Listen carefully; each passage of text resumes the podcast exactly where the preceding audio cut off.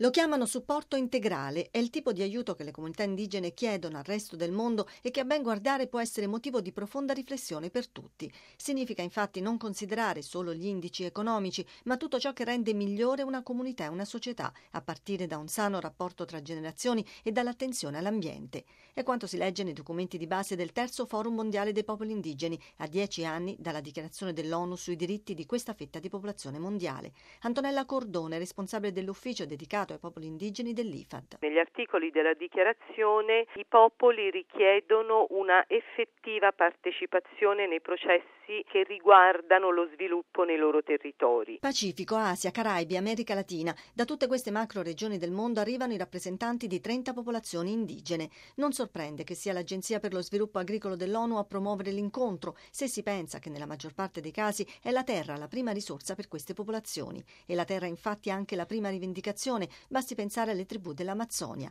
ma sono tanti i popoli indigeni, ancora Antonella Cordone. I pastori Masai, i popoli Maya dell'America Latina, abbiamo i rappresentanti dei popoli Igorot eh, delle Filippine, i Baka, definiti insomma più comunemente come i pigmei, i cacciatori eh, delle foreste, i raccoglitori delle foreste. Nei documenti in discussione in questi giorni si legge che i popoli indigeni chiedono il rispetto del loro diritto all'accesso alle risorse e chiedono che debba passare attraverso il loro consenso qualunque decisione significativa che governi e multinazionali prendano sui territori che li interessano e colpisce l'invito a dare spazio alle esigenze dei giovani e delle donne. Che si abbia un approccio integrale, un approccio olistico che integri la dimensione sociale, la dimensione spirituale, la dimensione ambientale secondo eh, le loro conoscenze tradizionali. Un altro aspetto fondamentale è il, il trasferimento di questi saperi tra gli anziani e i giovani, che possano diventare importanti realtà economiche. Fa pensare tutto il capitolo dedicato alla reciprocità sociale. Ancora Antonella Cordone. Reciprocità sociale ma è anche solidale, reciprocità che per loro include non soltanto gli esseri umani ma include la madre terra, include